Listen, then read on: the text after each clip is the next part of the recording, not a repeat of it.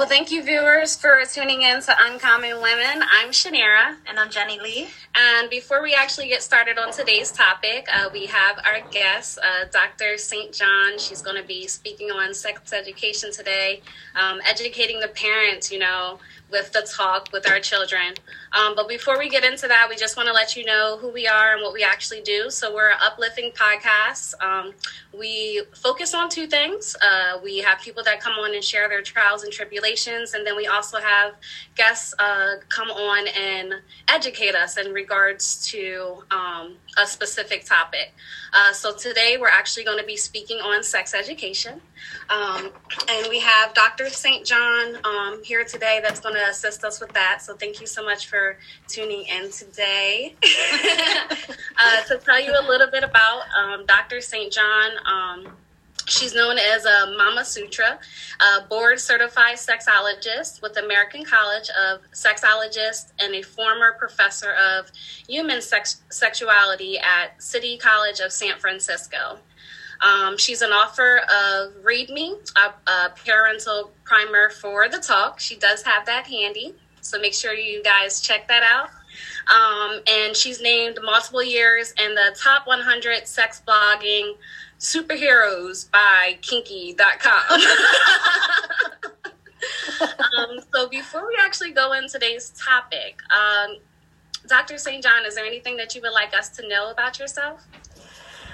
Let's see. Um, so I am I'm a mother of two. I have two daughters. They're 16 and 18 years old. Um, I was married for I was with my husband for 20 years and got divorced okay. and uh, went through adulthood a second time around dating. so that was interesting, and that was sort of at the same time as when I went back to study sexuality. Okay. So, uh, yeah, you can imagine after a while, I didn't tell people that I was a sex educator dating profile. Mm-hmm. That, that, was a mistake. so, um, but actually, the, the partner that I have now, we've been okay. together seven years, and um, yeah, I, I when we first met, our first date, I just said I was an educator, right? Which sounds okay. so I just said I was an educator, and he didn't say anything, right? It was like, okay. And then I think it was like our third or fourth date, I took him with me to a book signing of a colleague's book. And it was a sex book. and so, so, what was re- his reaction? okay, so so he's German. He's from he grew up in East Germany, uh, in Berlin, and Germans are very different about sex. And this this kind of ties into kind of my story of why I got into mm-hmm learning about sex and, and specifically focusing on the parenting aspect. But his response was was actually one of the things that made him extra appealing to me because every other person I'd met who was you know more of an American descent was like you know kind right. of smarmy. And his response was like, "Oh, okay." So, which was super like reassuring to me that he wasn't going to be weird or creepy or whatever. It was going to be a, you know, it's just oh, okay. But um, but yeah. So he's he's German, and his response was just okay. So yeah, so we're still together. so he's, he's very supportive. Okay. Very supportive. Yeah. he's he's been very supportive of the work that I do, and and uh, has been lots of fun to to explore with as well. Mm-hmm. Because Germans Germans don't have a lot of hangups. I mean, as a general rule, I don't think I've met a German who's had a lot of hangups about about sex. They're just they're very open. It's mm-hmm. how the culture is around sexuality and about the body. Um, I um, I've gone to Germany a few times. You know, I live there as well, and that was part of where um, I discovered that I wanted to teach about. Eh, it actually wasn't where I wanted to teach about sex, but I got to see how the German culture was very different around sexuality because I had two toddlers. Um, I lived there for five years with my ex husband uh, when we were still married, and yeah, in in Germany, little kids run around during the summer in the fountains in the local public parks completely naked, and what? no one reacts. Yeah, it's it's it's a remarkable thing, really, because it's your body. The, it's your body, and there's these little cherub bodies are not sexual, right? Like they're not. They're not curious at that age yet. What do what do I mean?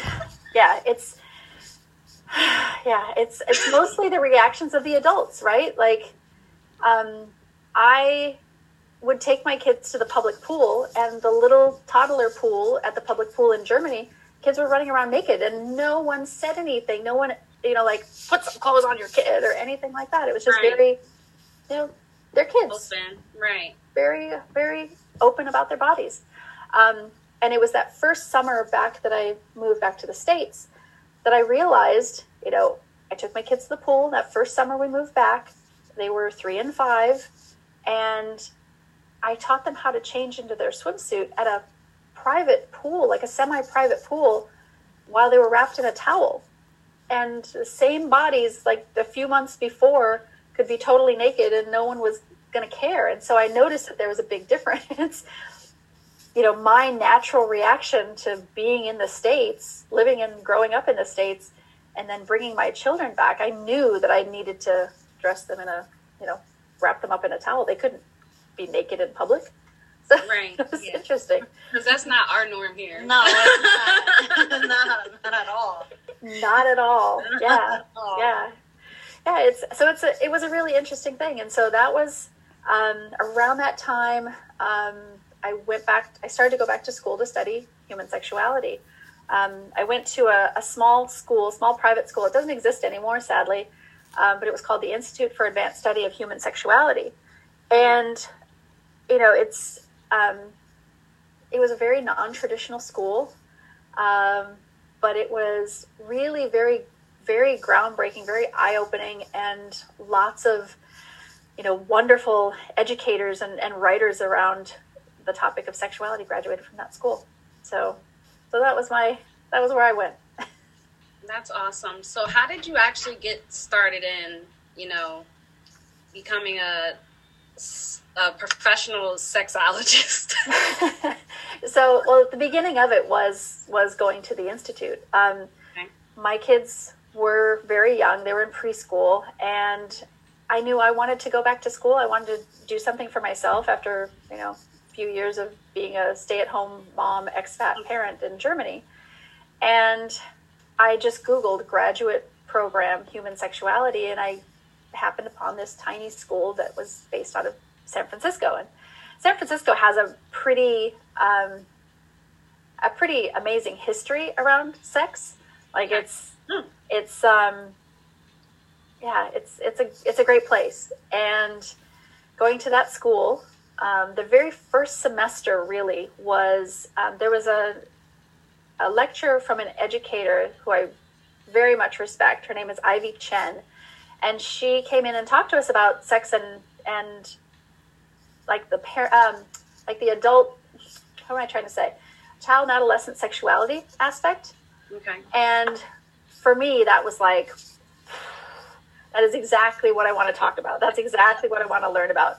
But as a you know a board certified sexologist, I know a little bit about everything mm-hmm. what people do sexually and how they think and feel about it it's just a piece of the work that i do is is the parenting piece mm-hmm. but the client work that i do is is just with adults and it's really helping adults get comfortable with the topic because i find that if you have trouble talking to your partner about sex you're definitely going to have problems talking to your kids about sex and so those things you know they, they really go together if you can get mm-hmm. comfortable yeah and actually, on my website, I even say, um, if you can get the sex you want, you'll get the life you want.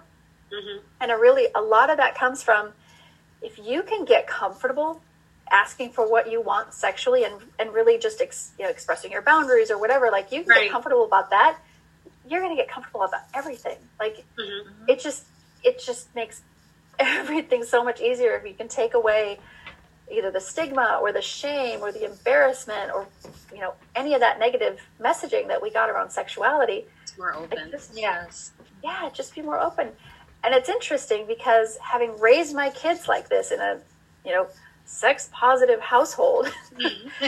um, it's been really interesting to see and to witness their decisions around sexuality. Um, I'll give you an example. I've gotten permission. So I'm sure they come to you about everything then, right? Yeah. That's So, That is awesome. Is. so when you are open with your kids, it it short it it shifts the relationship honestly, mm-hmm. because when you're being real with them, they know that you have their best interests at heart, right? And like I know from experience when parents lie to you, there's there could be a couple reasons for that, right? They're they want to protect you, right? They want to keep you safe. Um, but lying when kids find out that it's a lie, like You don't trust you Yeah. as much, they don't right? trust you as much, right? Mhm. So, um, so my kids have they've had me as a sex educator, and you know, it's I don't know what how to describe what it's like to be in this house because we we talk about like sexual jokes or like anything that sort of comes up, and we'll laugh about it Mhm. because sex is funny. The topic is funny. And at the same time, like we don't have the the fear um, or the shame about it. So laughing about it, we know it can be serious and we can we can be serious about it, but mostly it's I mean it is a funny topic, right? Right, right. So, um, so yeah. So the thing I wanted to share, my my daughter, a couple years ago now, we were having a conversation. Can't remember how it started, but this was my older daughter, and she said, "You know, when I decide that I'm ready to have sex, I'm going to find somebody that I'm totally comfortable with. I want to find somebody that I'm really comfortable with." And I was like, "That's really interesting. Why do you Why do you say that?" And she said, I get the sense that sex is awkward, and I want to find somebody that I'm totally comfortable being awkward with. Mhm. Interesting. Yeah. Like, 30 something year old me did not. right? Like, 20 something year old me. perspective is awesome. Yeah. Like, the, the, the thought that kids can put through with this topic, I mean, they can be mature about it if we treat them and, and approach it in a mature way. And Yeah. to be fair though it is so hard when when our parents didn't know how to handle it or Yeah. we sat through sex ed that was awful or Mhm. uninformed Yeah, Uncomfortable, yes, uncomfortable. Yes, very uncomfortable. yeah yeah so so there's there's like this there are barriers in the way for us and that it's it's tough to get over them but there are sex educators out there like me who who love to do this. You know we Mhm. love to help people break these things down and really look at it and ask questions. So you know that that answer or that what is it? The sort of her conclusion was really mature. Way more mature than even adult me would have come up with. And yeah it's it really is just like talking to kids you know making sure that the topic isn't something that's that's scary Right. um, and i get it right we want to keep our kids safe we don't want creepers interacting with them or you know targeting them i think Yeah. one of the words is grooming right hmm Yeah. grooming or luring Right. um, heaven forbid that happen. Um, but we know that if we give kids the right information to be able to keep themselves safe, right, Yeah. Let the right that that helps them. Yeah. Yeah. Mhm. So one of the things that keeps them safe is um, giving them the proper names the parts of the body, right? Like that. That's like a beginning level piece that you can do. Okay. Um, it's um, yeah. So so I wrote in the book. I called them the five building blocks to a healthy sexuality, and if anything that people get out of the book is I've I've taken out the sex part, which is kind of radical for a sex book, right? The sex part is what scares us as parents. hmm And there's a whole lot of stuff that impacts us having a healthy sexuality. And I called uh, the five building blocks I named are communication, Mhm. consent, respect, pleasure, and fantasy. And those five things don't have anything to do with, you know, Right, right. but they're a foundation Part of- Yeah, that's it part is, of- it is, it that makes sense. And it it takes out needing to talk about penises and vulvas and all that jazz but it makes it it, it breaks it down to these little bite-sized pieces these pieces that you wouldn't necessarily think on you know off the top of your head but they do have an impact on our adult sexuality on our sex lives as adults Yes. Right. That's true. Yeah. So, so yeah, I mean, each one of those blocks has subcategories. There's tons of information in each one of those blocks, and yeah, it's it's been um, it's what helped me talk to my kids and do it in ways that and the questions that I ask them are not necessarily about you know who does what and what goes where hmm but it gets them thinking about what's out there and what they're being fed right Yeah. That's real good. Yeah. so you know what is sexy right like if i asked my kids when they were really little i think i wrote about that one in the book um, and when my littlest she didn't have the words to articulate what sexy was but she did this like like like puckered her lips and like you can Mhm. picture like a, a toddler doing this right? Like a little little one. She was like she did this like jessica rabbit like hmm she did these moves. And i was like okay well that's sexy you know? That's, that's what's sexy. Hmm and so I was laughing about that with them recently, now 16 and 18, and reminding them of, of that interaction. And we started talking about so, what's your definition now? Right. Mm-hmm. And Perspective Yeah, too. it is. Especially, you know, from being As a being child. an adult too. Yeah. Like. Very different. what is sexy, right? And so then the question is whose definition of sexy is that? Right? That's media sexy. Because what I find sexy, you know, like, might not be what everyone else thinks House is thing, sexy. right? Yep. hmm right? And that's totally valid. And I think, you know, a lot of the messaging around sex is it has to look a certain way or it has to be a certain way. Yeah. Yeah. That's a good. Usually it's very hetero focused.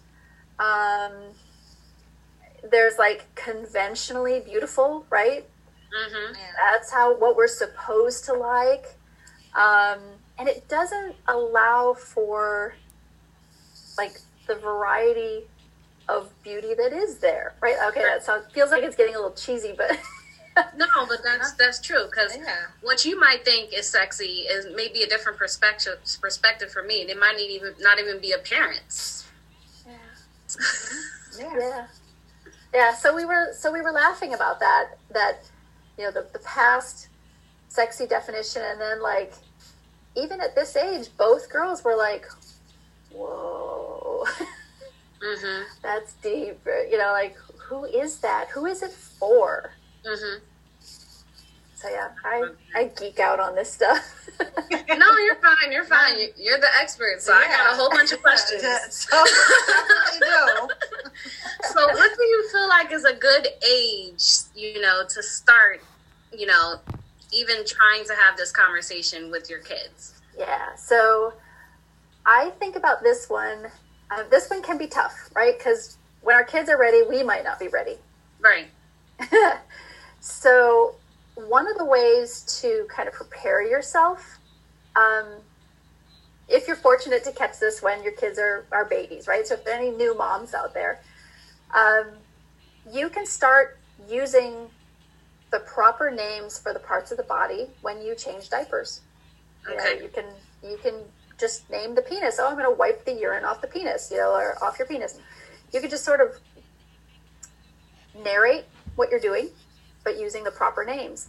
And the reason for that is it gets less uncomfortable. It gets more comfortable, I should say, when you just use the words on a, you know, like on a usual, normal, daily basis. So then No. when you need to say it later, it's less like vulva. Uncomfortable, right? Yeah. hmm Okay, Yeah. that makes sense. so, so you know, being able to talk about the parts of the body, so then the kids develop, you know, this, their nose. It's just it's it's, it's part of the body, right? And vulva, penis, just a part of the body, and there's no shame about that.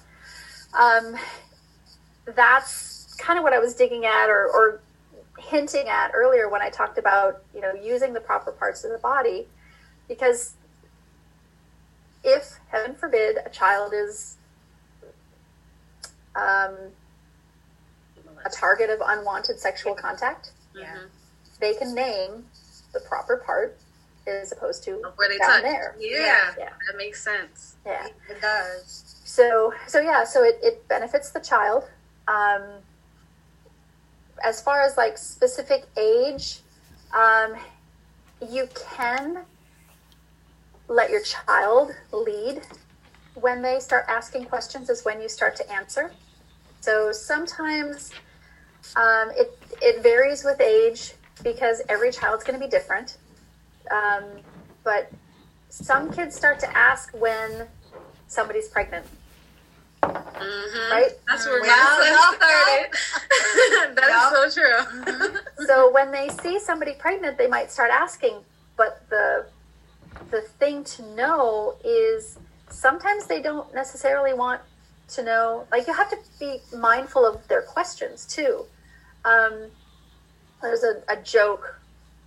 Well, it's not even really a joke, but it was it was sort of a funny incident that happened to, to someone else where the son asked, Where did I come from?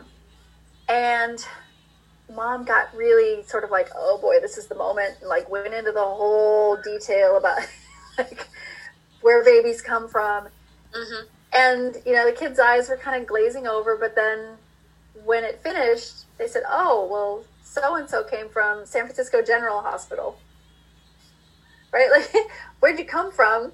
Is a, can be a really, could have saved a whole, you know, Right, stressful whole conversation.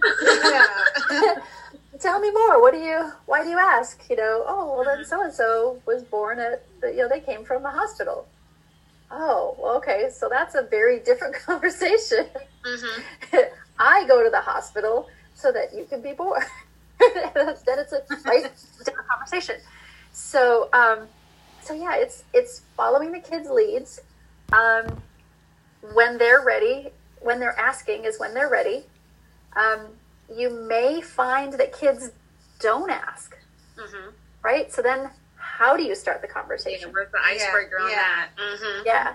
So an icebreaker on that can be, you know, whatever you want to use. So maybe I guess it depends on the kid's age too. So, um, you know, let's say, let's say they're ten, and some kid in class has just stumbled on porn, Oh, right? That So that'll be that'll be an interesting conversation. hmm yeah. um, but that that could be another that could be a point where you start to have a talk about pleasure or and and that's actually mentioning That's pleasure topic. Can you talk? Can we? Can we go into that? yeah so pleasure and fantasy are two of the blocks that can be tough for parents but when you break them down it's like oh okay i get it so pleasure is um, pleasure is much more than sexual pleasure right if you take a hug for example like this the concept of a hug when you really need one it can bring tears hmm Yeah. That's and true. when you you know when you're really upset a hug can soothe tears Yeah. right and uh, you know there's there's so much I, I, it's it's adults but it's not just american adults but a lot of adults will sexualize touch but just touch is is soothing. It's Deeper. Yeah. Yeah. right? Mm-hmm. and you know just the the concept of pleasure um i've sort of been struggling with this one lately too because the things that we enjoy when we're seven years old or like pre preteen a lot of those things that we used to do as hobbies or you know our special interests we used to draw or we used to dance those are things that are are really key to self care, right? And Mhm. now that we're in quarantine, people have been sort of struggling with like, you know, how do I how do I calm myself down? Mm-hmm. Because it's, I mean, it's stressful. It's uncertain. It's you know all kinds of stuff going on right now. Right. So being able to know like what gives me pleasure can you know it can also be very soothing for myself to be able to self-regulate how what can I do to calm myself down? What do I enjoy doing? So pleasure is is not just sexual pleasure, but helping kids to identify, you know, what do you enjoy? What do you what do you like? What gives you pleasure? It's, it's more than just the sexual pleasure. So and then the fantasy one I go into a lot of detail in this in both of these in the book. But the fantasy one, I guess the bottom line for this one is um, if we're not teaching or talking to kids about the concept of sex and sexuality, we at least have to talk to them and make them make it clear that what we see out there is someone else's fantasy about sex. Okay. That's gonna be Because hard. Yeah, it is. right like i mean it's it's like um well i mean porn is typically made for men by men you know money shot it's like all of it is is fabricated uh to be arousing um and sometimes that's questionable uh, but it's it's made and you know, you don't learn how to drive by watching Fast and the Furious videos.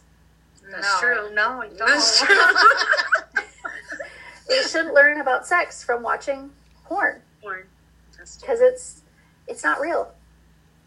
You know, I mean, there is some porn out there that's good and that's real. Like there's some educational, the stuff that that's sort of like more on the educational side. Yeah. Um, and there's a website called makelovenotporn.tv, which is like a how do I describe that one? It's it's not crowdsourced, but it's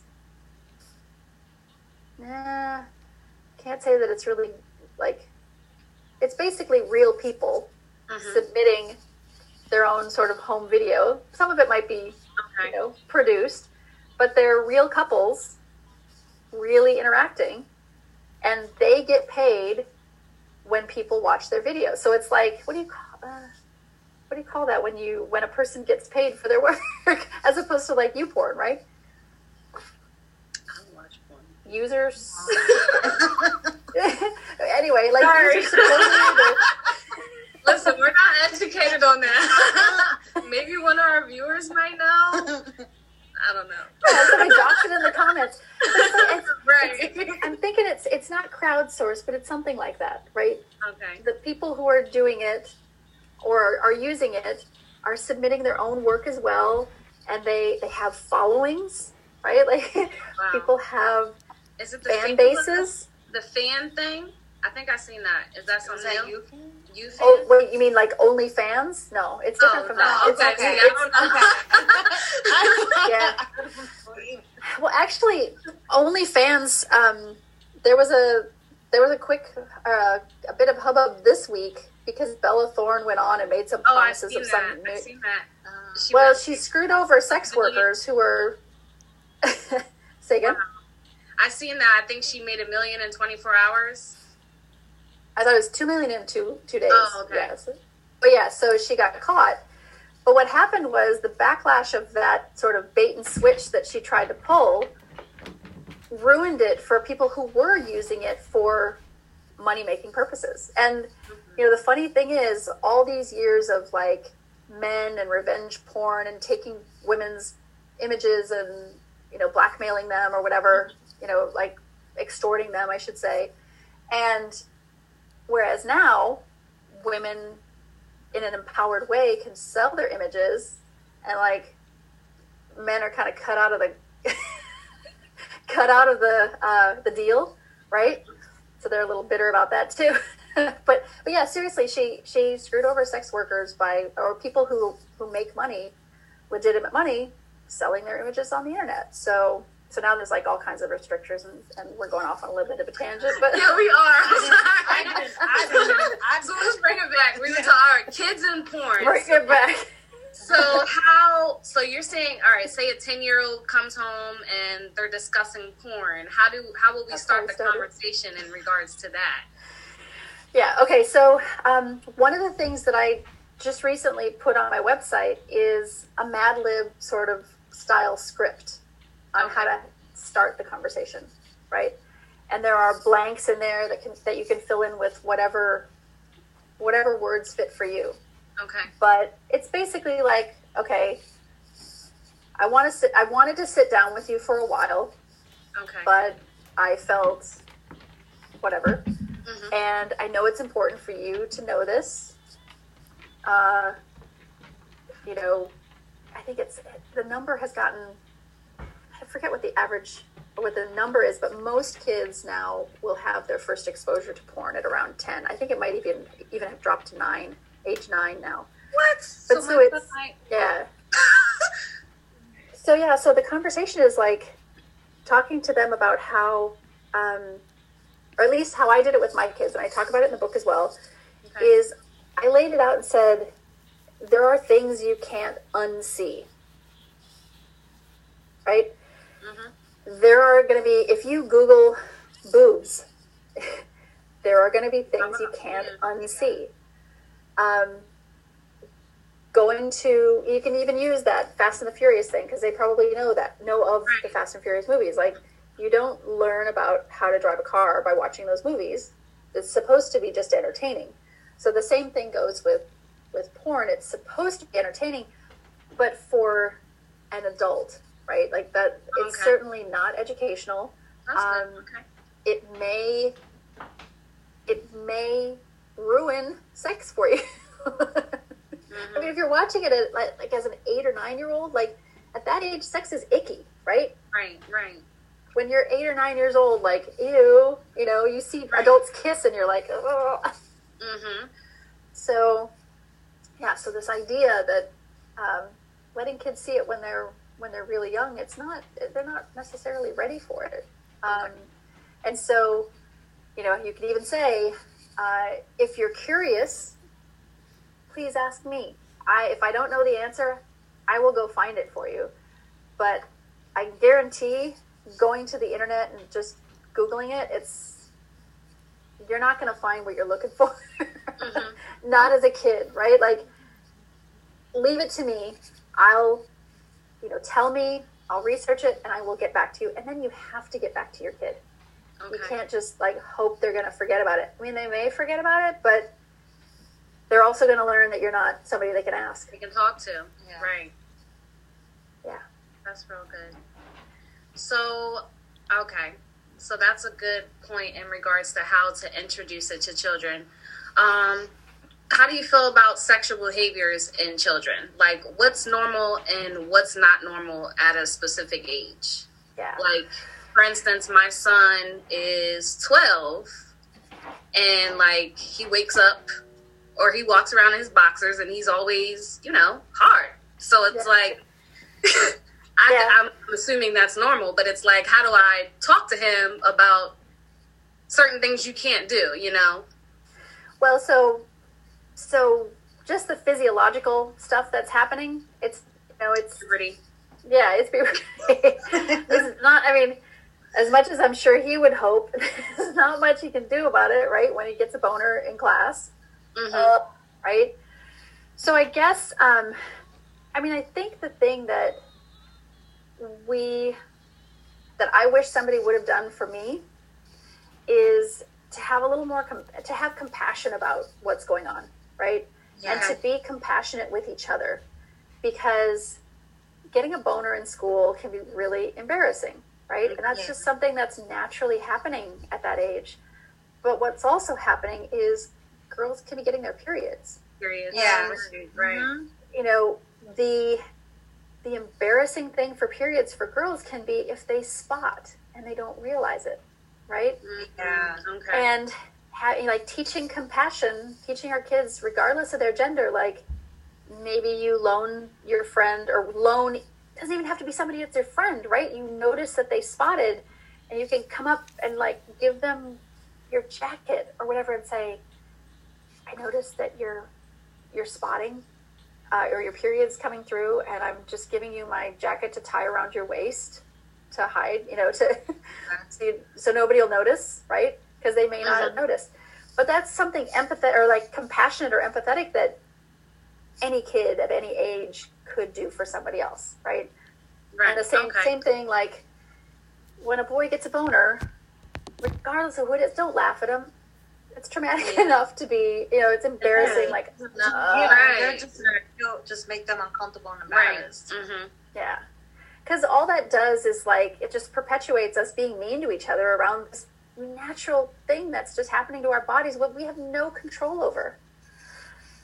And that sucks. Mm-hmm. Yeah, that's good. So yeah in terms of like sexual behaviors um i mean not talking to kids. I, I think most people think that if you talk to your kids about sex they're going to go out and do it. But the research does does not support that. Not uh-huh. talking to your kids usually has kids go out and try to figure it out for themselves. Okay. And so, um, like the sexual exploration kinds of things, sometimes if it's hap- if it happens, um, usually they're around the same age, um, and it's usually there's no penetration. There's no. Um, it's just sort of like like playing doctor like i'm curious about what you have or how you're you may be different from me right yeah. So it's it's it's more curiosity than than sexual. Okay. Um and so where there's where there can be sometimes a problem is if there's an age difference um or a, a, a difference in mental capacity. Okay. Um and typically kids who have comprehensive sex ed, uh, when they do start becoming sexual, they do that typically with people of their own age. Okay. And typically they use protection. Um, so they're they're they're doing it in an, in an informed way, and usually that age is is on the older end. Okay. Um, like kids who have gone through comprehensive sex ed have been taught to think through the values that they have around sex, okay. um, the consequences of sex, right? Mm-hmm. Like they, they learn it as opposed to just being told, oh, don't have sex, you're going to get pregnant, right? Like, yeah, that's that's always yeah, the term. Yeah, it's not going to happen to me. Right. No, it's not helpful at all. Yeah. That's true. So yeah, so making sure they have good sex ed helps them make like my daughter, like like they think it they think about it and they consider like is this for me? Is this really what I want? Yeah. And my goal, my wish, my greatest wish for my kids is that they when they're ready find that they they get to do what they want with whom they want in a conscious way. Like I don't want alcohol or drugs because that that'll that's a whole other battle. Right. yeah. yeah, and I've known adults who couldn't have sex without being altered, either on drugs or alcohol. Mm-hmm. And that I feel like that tends to be like it becomes our pattern, right? We get high, we go have sex. We get drunk, we go have sex, and then we like don't have to think about the consequences of why we're doing what we're doing. Yeah so yeah, so you know, the conversations I had with my kids about sex, I also had conversations with them about drugs and alcohol. And I, mean, the stuff that we talk about is like, uh, my mom didn't talk to me about about mm-hmm. this. Yeah, right. But how I think about it is if you can take your emotion out of it, like just remove your own like I'm not perfect at this. Like I, I have my own with my daughter being 18 now, you can imagine. Mm-hmm. Oh, I know. but um a 19 year old boy. so you know. But like if I can like take my emotion out of it and just address whatever the question is or the concern is in an informed and calm patient way yeah. like we connect Yeah. on a on a different level hmm because she she trusts me Right. Yeah. and ultimately i just want to i just want to be a good source of information so she can make she's gonna do whatever she's gonna do right like eventually we can't control them Right. as much as we'd want to Yep.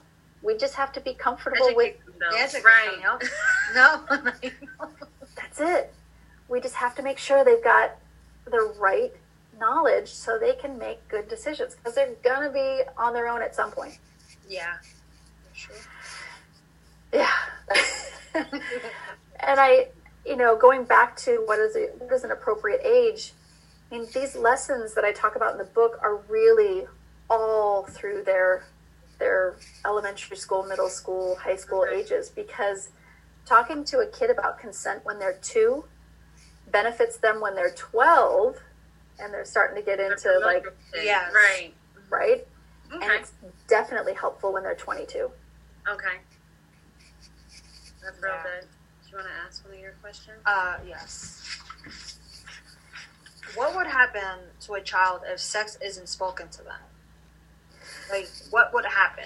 Like, well, obviously we have experience. I was going to say I have experience. yeah. So, um, so there's there's a few ways it could go, right? Because not every kid who doesn't get sex ed is going to do this, Mhm. but um, they may. Okay, so I'll tell a personal story. So, when I was growing up, I was told men only want one thing, but nobody talked about what the one thing was. Interesting. Mm. So here I was growing up thinking men only want one thing. What is it they want? I don't know, right? And I I should ask my mom this because I don't remember going through sex ed in high school. I'm pretty sure she kept me home. I got the I got the sixth grade period talk, Uh huh. Okay. Okay. and I don't remember anything after that. And I went to public public school. I grew up in Iowa. I don't remember them being like particularly She probably mean, signed this a was- paper for her not to have to talk. Yeah. yeah. So nobody talked to me. Um, I I was a good girl. Um, I didn't I didn't do anything with anybody. Like kissed, I think, like one of those Sadie Hawkins type dances where like the girl had to ask the guy. Um, Right. I was a, I was a total dork, right? Like, um, and I just I, you know, my parents sort of like fed me the "you're too busy to date," and I thought, "Oh, I'm too busy to date," right? Okay, I'm too busy, and I was active in a lot of activities, I, you know, things in school. Mhm. Um, but then I went to college and I went away for college and like I got to see how other people were interacting and like making different choices and and you know I started drinking with all the college kids and I made some really bad decisions. Um, my yeah, I mean you can read about it in the book or you can read about it on my website. Mhm. Um, but you know, I made a series of not so great decisions as a result of not having good sex ed. Um, when I was, I think I was either a junior in college or might have been sophomore year. I don't remember which year it was, but I took human sexuality, and I was like, just my mind was blown because no Right. one talked about, you know, and it was this. Um, for me, it was a even though no one talked to me about it, I was so comfortable talking to other people about it. And people would ask me sex questions and I would answer them because now I had this class behind me. And so I kind of knew some stuff. Mm-hmm. um, but, um, but yeah, like somehow, you know, the world being, or whatever, like past lives, whatever you want to call it, mm-hmm. somehow this topic for me was like super easy. And it just, it, when people started to talk to me and explain things to me, like it made so much sense. And so I think I think we harm kids when we don't tell them the truth. We we put them in harm's way. We make it potential. We put the potential in place for kids to be harmed because we don't talk to them. Okay. I think if we gave them information that was good information and, and trusted that they were going to make good decisions, you know, I mean, we, we, it all comes down to trust. We have to be able to trust right. that our, you know, that our kids are going to do what's best for them. Mm-hmm. But also making sure to talk about values and the consequences and, and the real stuff um, is super important. And it, it shouldn't, it shouldn't be ignored because even even just the talking about sex part like you kind of don't really have to talk about sex but i really think these five building blocks being able to talk about dating love relationships those are the things that are supposed to happen before sex right mm-hmm. and like if you're talking about okay so what do people do when they date why do they date what are they looking for mm-hmm. um, what is it like to be in love when do you know you're in love um, the the relationship part. So, what is a healthy relationship? What's an unhealthy relationship? Can you have you seen unhealthy relationship examples in your friends' relationships? you know, have you seen them? Have you seen examples in movies? Right? Because mm-hmm. um, it's all around us. Yeah, yeah. But I, I think the the focusing on sex part can sometimes it's coming from a sexologist. It's not great. like. It shouldn't be our only focus. There's a lot of stuff that has to happen before. I mean, we know adults have sex without really thinking through mm-hmm. stuff. Yeah. But to help people really develop good decisions, there's there's stuff that they need to think through and and they shouldn't just take it as like, oh, Tinder. You know, I just want to swipe left. find somebody to you know to screw or what. Relationships, yep. right? Mm-hmm. That's it's, good. That's the stuff that, like, if you can't talk about sex, talk about relationships, talk about love, talk about dating. So healthy relationships yeah. is a good start. It is. Yeah. So that's, like that's it.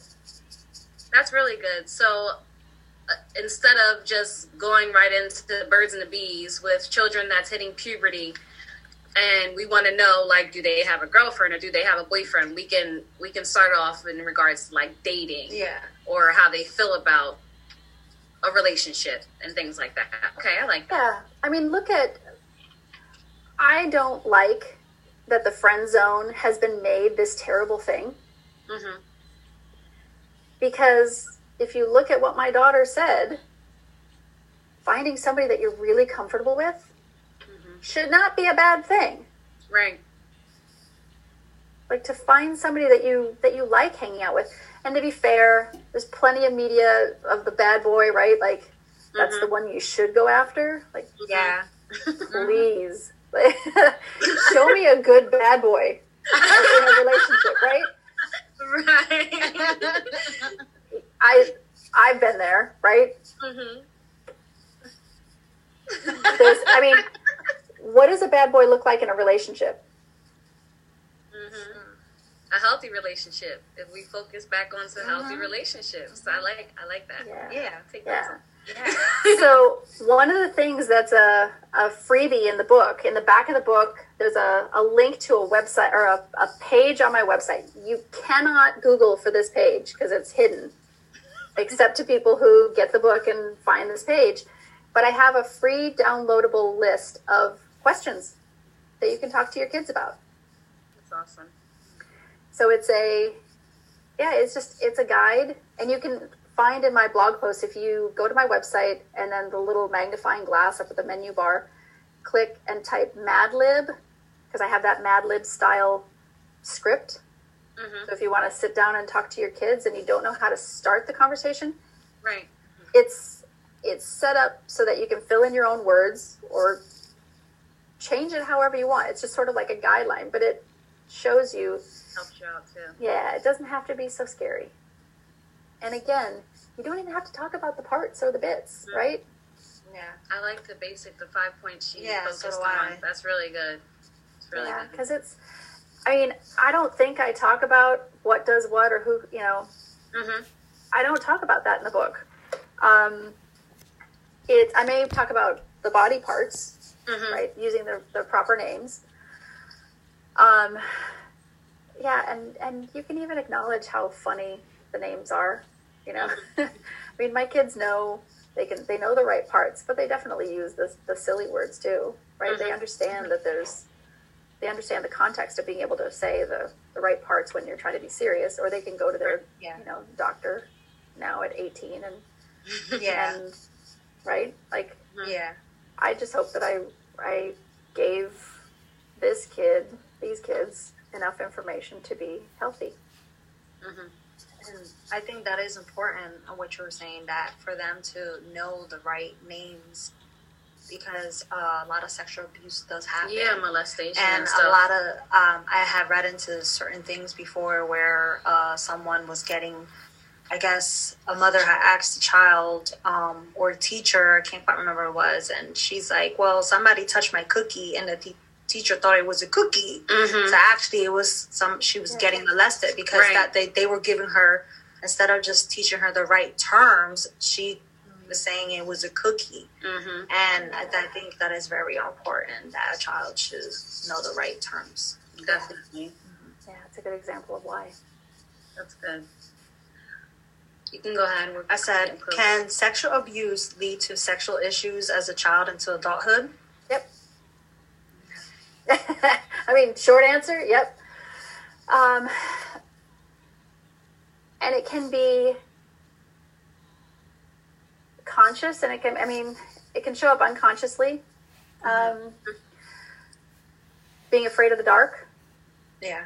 Uh, not all. I mean, it doesn't mean that all kids who are afraid of the dark have had something happen to them, right? But um, uh, like trigger you know, point, yeah. basically. yeah, yeah. Um, it can, yeah, and I, I guess it's um, it would depend on the the instance or the you know what what you're talking about. Mhm. Um, uh, it doesn't. It's not always a one to one. Doesn't mean that if you have a sexual hangup that you have you know you've had some abuse. Um, but it can. Um, it's important to if it's. Um, oh, actually, I can also tell you that even if somebody so, says something terrible to you, and it didn't, it wasn't like a sexual assault or unwanted sexual contact. Somebody says something to you, it can impact you going forward, right? Mm. So let's say your first sexual partner um, makes a comment about your about your vulva and says like makes like oh the meat curtains. Ugh. That's gonna show up later. Like you're gonna you're probably not gonna want to show a partner because you're gonna be afraid. Insecure about your body parts. Mhm. Yeah, that makes sense. Yep. So yeah, it it can. That's good. I had one other question because we we are cut, cutting close. Well, too. Um, how do how do you with all with everything going on as far as like the stuff that's on TV and you know puberty and peer pressure and things like that? How do you speak to a child in regards to purity? Um, and you know, just I mean, maybe I'm just not thinking realistic, but I would like my son to wait. But Mhm. I don't Yeah, think that's think going to we all- happen. So, like, how do you speak on that point? Yeah. Like, I know we covered it a little bit in regards to like about relationships, but like, I don't want him to also like once he has it go crazy because I've I've heard a lot of kids do that too. So, how do you pinpoint those situations? You know, for them to be obviously safe if they do have sex as well, but not also going into peer pressure. Yeah. So I do talk about that a little bit in that script, and I acknowledge that you know some kids might be asexual, or some kids might be feeling pressure to do something that they don't want to do, right? And so being able to help them practice um, having a voice, because I have I have female clients, I have male clients who if they didn't get a chance to really exercise their voice and say what they wanted or what they didn't want, they gave in to something mm-hmm. they didn't want to do. Okay. Um, and as far as like the purity piece and, and hoping that he waits, um, I think that's where a good conversation about values comes in. Mm, because, um, and I actually have a I have a freebie on my website about that too. and we're going to get to her website information in a moment. so, I mean, yeah. So being able to, like, I can't say that I knew what my values were about sexuality when I became a parent. I needed to do some work. Mm-hmm. And for me, the value that I have is authenticity. Mm. And it means I'm going to have to walk the talk too. Right? Yeah. So if I if I say that I want to be real and authentic and tell my kids, it means that I'm going to have to be real and tell my kids. Yeah. And and I expect that back from them too though. So you know, so we, you know, like every parent, I think, we had struggles where they would try to, you know, fib tell me something that wasn't true. Mm-hmm. And I pointed out really, I mean, through experience that when they when they lied to me, I would be way more upset than if they told me the truth. Right. Yeah. That makes sense. And so my kids learned to tell me the truth because I was way less upset by duplicity or by, you know, just not telling me the truth. So authenticity, I mean, so if that might be your value, it might not be. And mm-hmm. so this PDF that I have on my website has, I think, I don't remember if it's two or three pages of just words of of characteristics or values. Okay. okay. And mm-hmm. you pick like either top ten or top fifteen. It's been a while since I've looked at this thing. and then you you whittle it down. Like if you really could, if you really couldn't keep all of them, mm-hmm. Which would be the, the core. Important, right. And so you kind of whittle down and you get your core five. And then there are questions to help you think through those five. Okay. But honestly, I mean, kids do listen, they can listen. And when we're being real and upfront and being able to talk about, you know, this could be our hangup because of XYZ. There may be a story behind it that, you know, um, you know, maybe, maybe I'll, I'll think of a story. Uh, you know, maybe grandma has put a lot of pressure on you to not have sex yourself, or like when you were growing up, didn't mm-hmm. didn't want you to have sex, and maybe it was because they they had pre- they got pregnant before they got married mm-hmm. and had to get it right. So there's like right there might be yeah mm-hmm. it does yeah, and so there there might be a reason for that. Okay, why that value is so strong, but it's getting at why, right? Yeah. Okay. You know, who is it for? Mm-hmm. That's real good. So I like that. So where can we find your book? Can you give us your credentials and your website? Yeah. Okay. So you can find me at themamasutra.com. It's T H E M A M A S U T R A. Um, themamasutra.com. The book is available on my website, or you can get it from Amazon. You can read reviews on Amazon or, or Goodreads. I think there are a handful of, of reviews on there as well. Mm-hmm. Um, the website has a lot of content. There's a lot of free stuff that you can find. I mean, mm-hmm. sadly, it's kind of buried, so you have to. I should do a better job of making sure that's up front. Um, but as I mentioned, like the book itself has a URL inside that tells you that gives you um, the list of questions. Mm-hmm. Um, there's a free sample of that, and then there's like a longer list that that's paid. Mm-hmm. Um, but the longer list has like 90 some questions and then some advanced scenarios where you can yeah okay, that's really good. think through like a role play or not really a role play but like a, a scenario to think through. Um, and what else? Like yeah the mamasutra.com you can find some old videos that i've put on on youtube of, of sex questions. Mm-hmm. um, i have a million plus views on my answers on quora where people ask me questions about sex and I sex, love, dating, relationships, and I'm answering on there. So there's a few places you can find me. Anything before we actually close out? Is there anything that you would like parents to know um, in regards to educating their kids. I probably want to bring her back for like uh, sex ed for adults. Yeah, I think that'd yes, be good. please. okay, okay. Because so, so, some of the stuff we were talking about, but uh, yeah. so, is there anything that you would like you know parents to know in regards to educating their kids? Yeah. There's a couple things that I talk about in the book um, that'll go into it a little deeper, but the the idea that when we talk to kids about sex, you can sort of use the same analogy of teaching your kids about the stove. So when they're really little, we just say, don't touch hot, right? Mm-hmm. Okay. And then as they get a little older, we give them a little more information. So they might be tall enough to see the little indicator light that shows that the stove is hot. You can say, don't touch here, this is hot, right? Mm-hmm. So, you, and then as they get a little older, you teach them that uh, how to use the stove the right way so they don't get hurt, right? Sex is the same thing. It's you're not necessarily talking about positions or tantra or BDSM. Like the details of it. yeah, it. Okay. Exactly. When they're little, it's not appropriate. Mm-hmm. So you give them the stuff that's appropriate, just like you would with the stove. So body parts, you know, then you start to get into, I mean, they might ask about how where babies come from, but they're not asking about.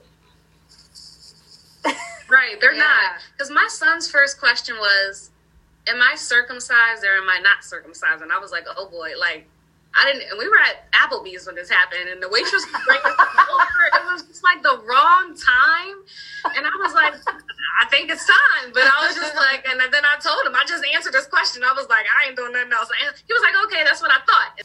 Thank you very much to my hosts who invited me on. Thank you so much. And yeah. Uh, um, we appreciate uh, Dr. St. John coming out and educating us in regards to sex education.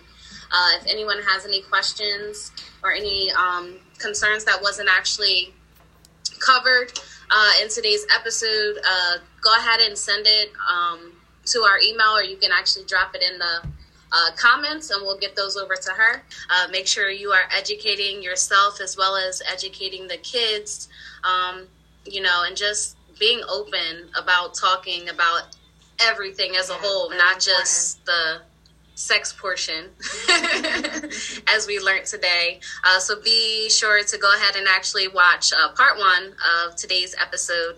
And viewers, please remember to stay uncommon. Thank you. Bye bye. Thank you.